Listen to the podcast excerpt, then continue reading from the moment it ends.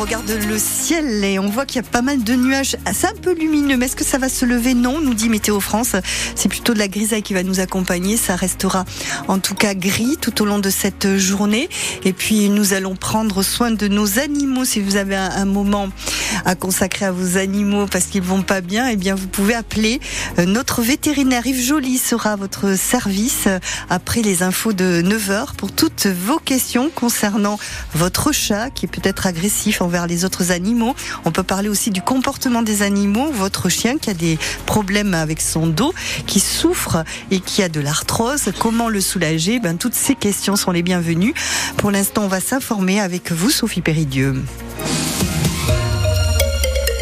Les jeunes agriculteurs bigourdans ne sont pas près de baisser les bras. Et oui, ils ont décidé de se mobiliser jusqu'à l'ouverture du salon de l'agriculture à Paris samedi prochain. Et depuis ce week-end, ils ciblent les entrées et sorties de livraison des grandes surfaces autour de Tarbes, mais aussi à Lourdes, Argelès et cette nuit à Bagnères de Bigorre. À chaque fois, ils déversent du fumier et des pneus devant euh, les livraisons. Aujourd'hui, c'est un autre syndicat agricole, la coordination rurale, qui a décidé de se montrer et de montrer son mécontentement. Elle veut s'attaquer cette fois à ceux qu'elle juge responsables de la précarité des agriculteurs et non plus aux citoyens c'est ce qu'explique son président dans le 64, Gilles Cazot-Estrême. Ils ont assez de soucis comme ça. Ils sont très proches des agriculteurs. Ils viennent souvent de, la campagne. Le but, c'est d'aller voir ceux qui sont responsables de cette perte de revenus, de, de cet effondrement de revenus. Et ceux qui ont été oubliés dans les actions précédentes. Alors on va un peu rééquilibrer les, choses, alors faisant un petit coucou, et s'ils veulent euh, s'exprimer, qu'on discute un petit peu pour qu'ils sachent un petit peu ce que l'on ressent et ce qu'il faudrait qu'ils fassent. Ce soit euh, les filières euh, laitières, céréalières, tous ceux qui prennent la matière première agricole et qui la transforment et qui la valorisent, pour eux, en premier lieu, on va essayer de mettre un prix d'entrée-sortie ferme correct. Ça, on va leur faire comprendre le président dans les Pyrénées-Atlantiques de la coordination rurale, donc qui se mobilise aujourd'hui avec une action euh, entre le Gers euh, et euh, les Pyrénées-Atlantiques. il y aura certainement des tracteurs sur les routes entre Tarbes et Pau. Pour l'instant, un rassemblement est, de, est prévu devant Danone à Villecontal-sur-Arros dans le Gers, donc départ de cette mobilisation. Quant au président de la République, il reçoit à Paris les représentants des syndicats agricoles hein, avant une conférence de presse demain du Premier ministre.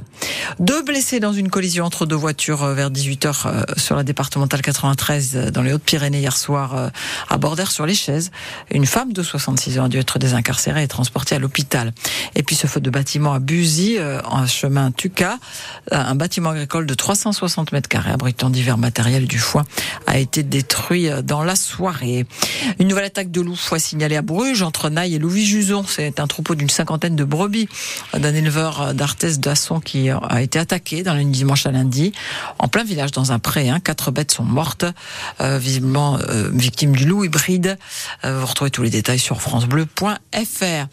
un certain nombre de communes ne se sont pas encore mis en règle en ce qui concerne l'obligation d'adressage. En effet, les communes de moins de 2000 habitants jusqu'au 1er juin prochain pour donner des noms de rues et des numéros aux maisons dans toutes leurs communes. 121 communes des Pyrénées-Atlantiques, une centaine des Hautes-Pyrénées ne l'ont pas encore fait. C'est obligatoire hein, pour la distribution du courrier, mais aussi pour faciliter l'accès au secours en cas d'urgence. Précision à retrouver là aussi sur notre site internet. À son tour, le quotidien Sud-Ouest change de formule et de format. Après la République des Pyrénées hier, c'est ce mardi que le journal évolue. Il s'agit là encore de donner un meilleur confort de lecture tout en faisant des économies de Les salariés vont devoir participer au coût d'une formation suivie grâce au compte personnel de formation, le CPF. On l'a appris euh, ce matin. Cela entre dans le cadre des 10 milliards d'euros d'économies que l'État veut faire, au minimum à hauteur de 10% selon Bercy, cette participation de salariés.